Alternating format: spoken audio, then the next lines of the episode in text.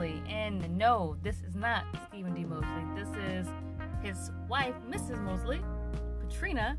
And today we're going to hear from the host, Stephen D. Mosley, on his 35th birthday, where we're going to discuss what has he learned in the last 35 years. Is he still a dummy, or is he wiser than ever? Stay tuned.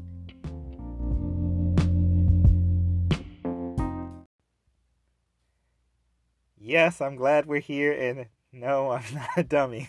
Thank you, Trina. Well, you know, you just gotta check. You know, some people grow older but not wiser. It's a guarantee you're gonna grow older, but That's it's not always a guarantee you grow wiser. yeah, I guess you're right about that. All right, so for your 35 years of life that we, we will be celebrating on the 1st of February, um, we wanted to know, we as in me, the audience, anybody out there that's listening who's adding more people to listen to this podcast and make them subscribers, right? Mm-hmm. Yeah, hope you're doing that. We're going to discuss 5 at 35. These are five questions for Steve Uh at 35. At 35. I love it. Okay. First question. Have you found a better way to put on pants? What? Okay. Yeah, I have options? No. Oh, No. Meaning, everybody says one leg at a time.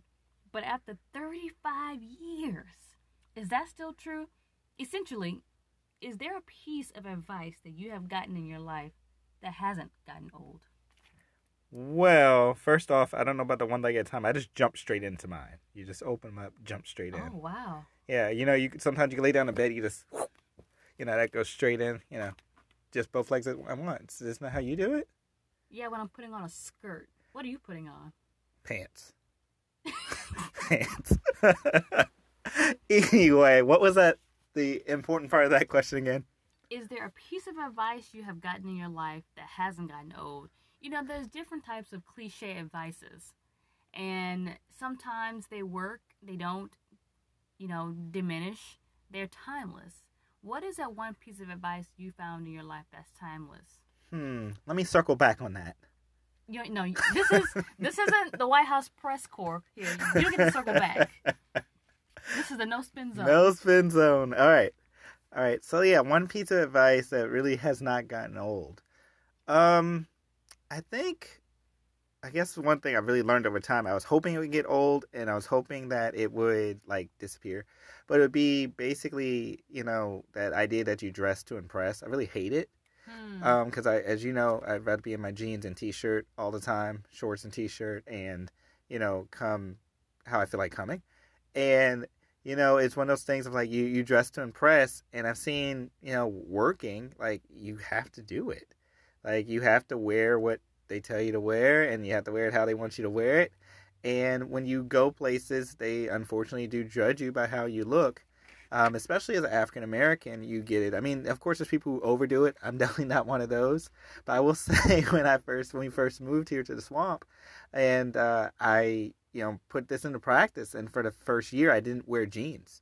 And so one time I bumped into one of my students. They're like, oh, "Mr. Mosley, you wear jeans." You know, it was a shocker that you know um, that would dress down. But what you find is that, unfortunately, in our culture, and even sometimes in our Christian culture, you see that people put respect based on how people look, which ironically Mm, is a, yeah. a direct violation of, of James. But, you know, in a non Christian culture, it's how people judge you. Mm. Is that first impression? And I don't believe first impressions are, you know, always right or always good. no. Um, but in this idea of advice, you know, dress to impress, it's good to do so. And it brings benefits to you personally. And you don't have to change who you are. I think sometimes this is what happens. People think you change who you are because you have to dress certain ways. Like, no, you go into a certain context, like work, and you have to dress a certain way because you're in that context, work. When you Mhm. come home, you can wear your jeans and t shirt all you want. So that's the cliche advice that actually does work. Right, it actually does work. Dress to impress because of actually the society that we're in. Right, because the culture we're in. We're trying to reach a culture for Christ. We're trying to reach people for Jesus. And part of doing that to give credibility is actually dressing to impress. But you bring up a really good point, though, how that's kind of in direct opposition to James. You were mentioning that in chapter, chapter two and three, it talks about not having favoritism with those who may look less than you. Right. And, uh, you know, in a Christian culture, we shouldn't have this. Like, I'm talking about interacting in a non Christian culture, a, a secular culture trying to win to Jesus.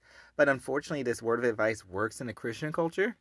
And I would say that's kind of, it, it's frustrating for me as a Christian because it's like, wait, James says don't do that, right? It says you shouldn't be judging people by how, you shouldn't be treating them any different. Mm-hmm. You treat the poor person, rich person alike. You treat the person who looks dirty just like the person who looks rich alike mm-hmm. in the mm-hmm. body of Christ. And unfortunately, that's, you know, when you look at applying for ministry jobs, that's not how it works. Um, when you look at uh, how Christians sometimes treat other people, if they're dressed nicer, they treat them better than a person who looked like they came off the street and even in our church attire, like you go to certain mm, churches, mm, yeah. you can't wear jeans and t-shirt on a Sunday morning. Yeah, you better not. You will get some heads turning at you. right, or even preach in jeans and t-shirt. Mm-hmm. You know, mm-hmm. I'm waiting for a day when I could do that, but um, unfortunately, people in church even judge you by this axiom, and and and we should repent of that and not do that. Totally, totally agree. And I would say I would flip the tables back on them. The church culture should completely get rid of V-necks for guys. Stop it. Just just stop it. Especially now in the age of COVID, it's not even that V-neck is a bib now, so it doesn't even fit. Just just stop. Alrighty. Question number two. What is one decision that you made in your life that has had the most compounding successful results? Well, that was an easy one. Coming to know Jesus.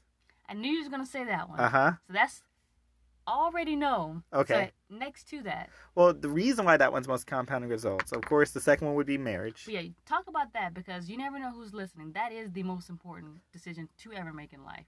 And then name your second one that is non-salvific.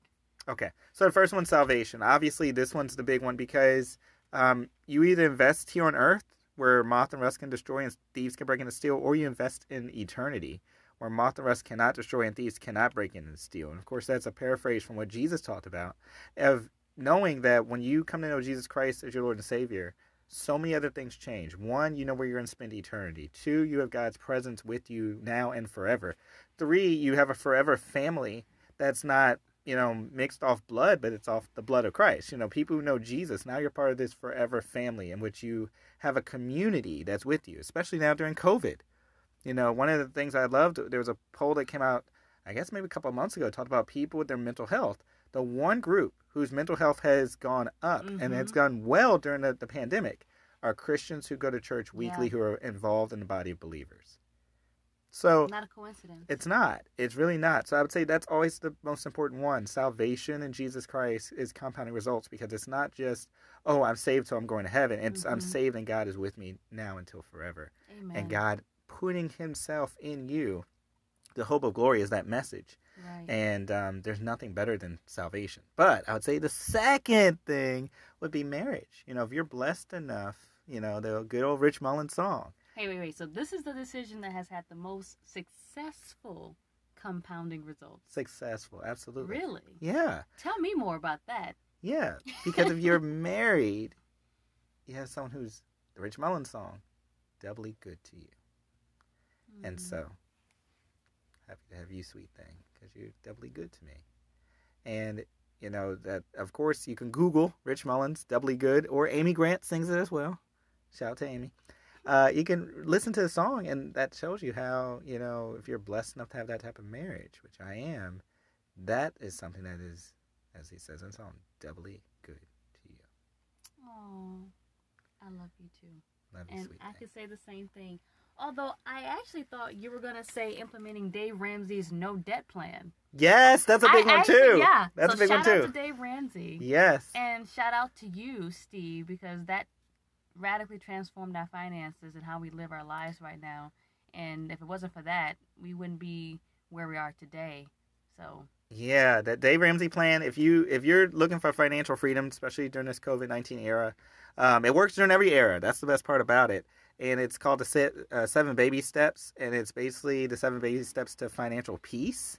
And um, it really has changed even how we've lived our lives in the last three years. We started, I think, let's see, it's 2021, so probably three years ago. Yeah. And, you know, it has allowed us to meet financial goals. And it works no matter where you're at. Like, we live in a uh, area that costs a lot of money to live in, um, Northern Virginia. And it works here in Northern Virginia. It'll work in California, and it'll work in Podunk, Virginia as well. Um, it's a really great system that has been a blessing to so many. So, you know, Google yet again, uh, Dave Ramsey and the Seven Baby Steps. Or I would encourage you also just read the book. Uh, Total Money Makeover. You probably get it for like six bucks now, um, but it, it still works. Now, Trina, when we come back from the shout out, or now I call it the fact of the day, Mm. uh, what are we going to be talking about? The fact of the day? Yeah, after we come back from the fact of the day, what, what, what other Oh. questions you got for me? I can't tell you that. Okay, well, You have to hear it in real time. got it. Well, we'll be right back.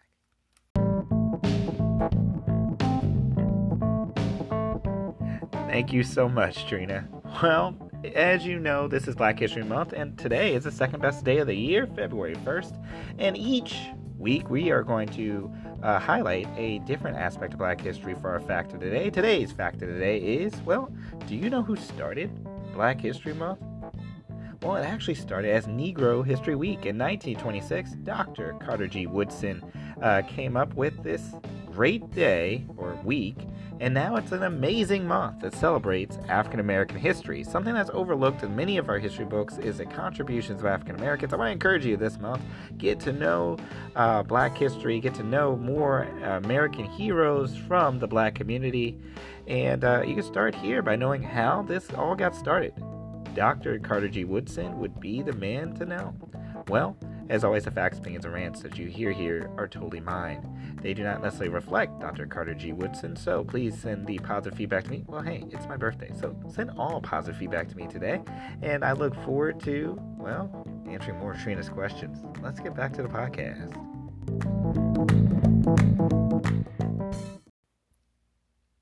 And we're back. We're gonna get some more answers out of Stephen D. Mosley for his 35 years, answering five questions in the year of 35. So, all right, we got two questions down, three more to go. All right, I'm ready. Okay, so you remember here in our apartment complex where there was a fire alarm that went off and had everybody go outside and nobody could come in because there was an emergency in one of the rooms. Come to find out, one of our Bible study members was a witness to that emergency. And so we got to have, you know where I'm going. So we got to get the full scoop of what was happening. And come to find out, the guy in our small group was called upon by his neighbor in a frenzy to help him put out a fire he had started in his oven. And you may ask, how did a fire start in his oven? Was he baking something? No. What was he trying to do? Well, well, this bachelor in this apartment was trying to steam clean his oven with the steamer. Could have happened to anybody. It really could have. No. and the one thing that we could just think of was like, stupid bachelors right. who need a wife. Right. Like, why would you do that? So, in remembrance of that, you know, you weren't always married. You wasn't always 35. Yep. There was a time in your life where you were young, stupid, and a bachelor. And so this question is, what was the dumbest thing you've done? I don't know. Don't know what's the dumbest thing I've ever done. I, you have to ask my mom on that. Um, hmm, trying to think, because you know I wasn't. I'm not You really should keep track of the dumbest stuff you do. right. Right. I usually Everybody should do that. put that and forget about it, pal. Um, I don't know. I, you know, I'm such a super genius. Or what, what did President Trump say? Very stable. very stable genius. So I don't know if I've ever done stupid things. I'm pretty sure someone listening in will write in. So, hmm. That's it? Hmm. hmm. Okay. Hmm. Well, since I didn't know you in your bachelor years, I gotta think of something dumb that you've done while we've been married.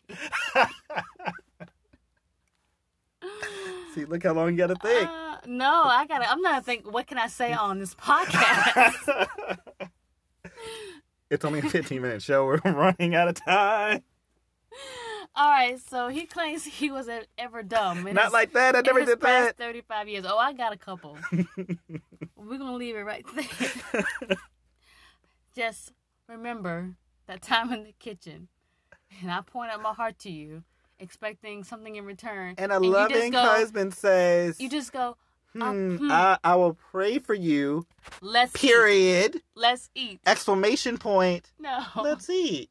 The way you make it sound, make it sound like I was just like, ah, let's eat. No, no, no. no. Uh, people listening would good. They would love to have a husband like, yeah, he gonna pray for his wife. She going through so much. What did he say? He just said, ooh, let's eat. Oh yeah, yeah, I'll pray for you. No, no, no, no. I had my priorities straight. I said, oh baby, I'll pray for you. Period. that was not a period. Let's eat. That was, this is revisionist history. This is sounding more and more like the Lincoln Project. Okay. no, what actually happened is that I was pouring out my heart to you, and I was like, "Yeah, that's what's going on." And you said, "Oh, okay, I'll pray for you. Let's eat." There was no period between "I'll pray for you" and "Let's eat." There wasn't even a comma. It was more like a dash. I'll pray for you. Dash. Let's eat. I speak so fast. How could you ever tell? All right, we're moving on. Next question. uh, is there anything in your life you would have done differently so far? Now, everybody gets that question because we all can look back and Yeah. have greater I wisdom mean, hindsight. Yeah, I think for me, and you know, someone who's gotten three degrees, you know, a bachelor's degree in student ministries, a master's in theological studies, a second master's in religious education, I would have um, diversified those degrees. I would have spent a little more time, which with the occupational handbook now, you can really spend time of knowing how much you're going to make in your degree. Um, I would have spent more time in undergrad figuring out how to double major in something else outside of ministry. Um, because when you look at First Timothy 3 and Titus 1, the, the qualifications for a pastor is a blameless man and with all those, you know, qualifiers that it has there. And I would encourage you to read him. Interesting enough, a degree is not one of them. Now, in our culture, they're like, you need a degree. So, hence, went to school for a degree. But unfortunately, as you look through the occupational handbook, you see there's certain degrees that are in higher need and certain that are lesser need. And so, if I had to do it all over again, I would pick a degree that was in high need and also your passions. I think growing up, your parents were always like, hey, go do your dreams, go do your dreams, go do your dreams. And when they were growing up, it was one of those things of, yeah, you get a degree in anything, you could do anything. Yeah. You can't do that today. That's not how the market works. So, giving advice now, I would say go back and get a degree that's marketable and do your passions. It's not an either or. You can do both. You can work hard and get a double major. You can work hard, get a minor and a major. You can do both. But when you get out of college, the first thing you want to be able to do is provide for yourself. Mm-hmm. And then if you're blessed enough to have a family, to have a spouse, to be able to provide for your spouse. And so um, that's one thing I would do differently. I would gone back and got some other type of degree outside of a ministry degree so Hmm. that I could guarantee like, hey, I want to do X, Y, and Z and all of these things help provide for a way of life. What kind of degree?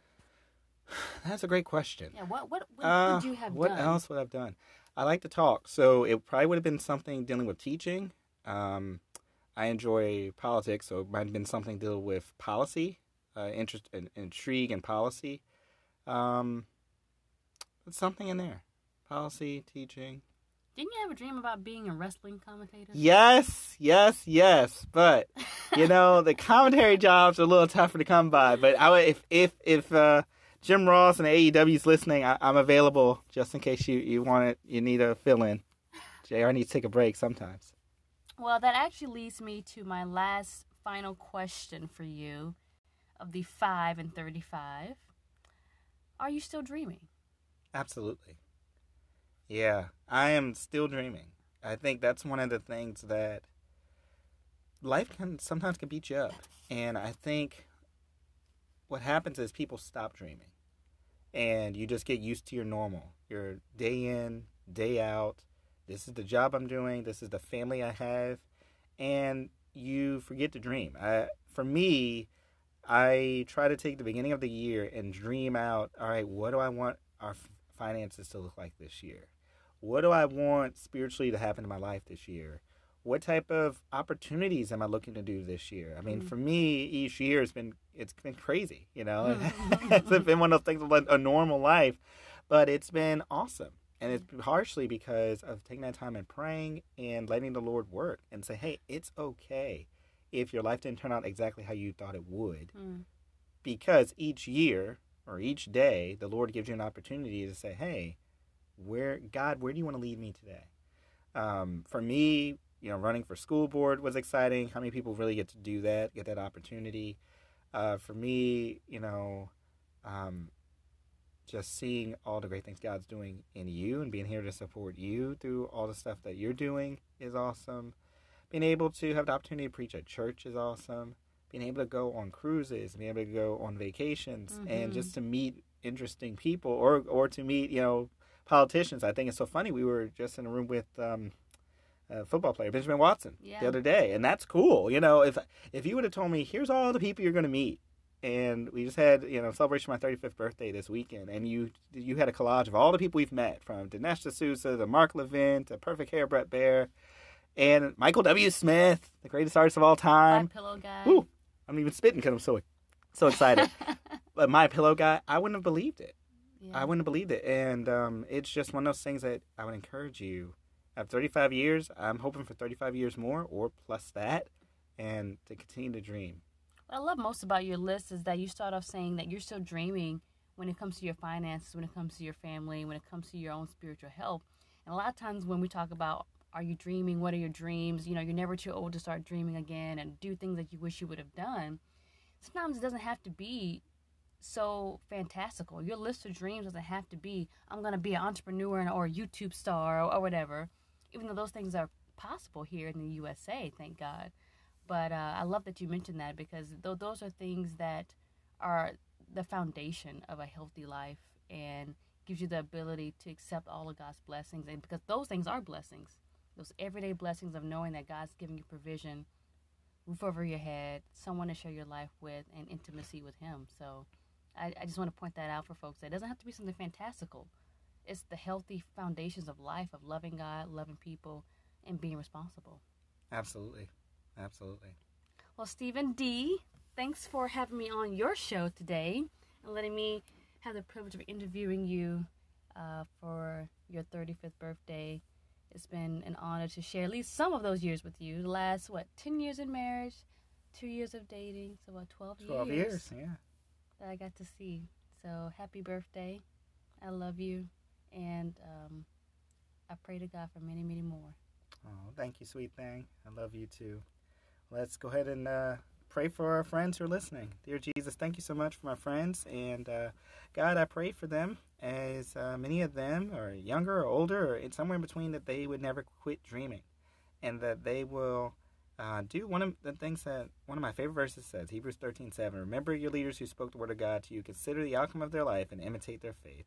Lord, we pray for them. We ask that you bless them and that they would be a blessing to you. In Jesus' name we pray. Amen.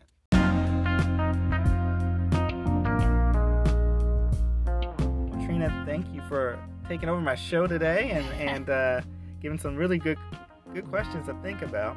I want to encourage you. Uh, never miss an episode of Facts, Pains, and Rants. Make sure you subscribe. It is available on Anchor.fm, Apple Podcasts, Spotify, and as always, but faith over party, faith over everything. And we look forward to seeing you next week on Facts, and Rants with Stephen D. Mosley.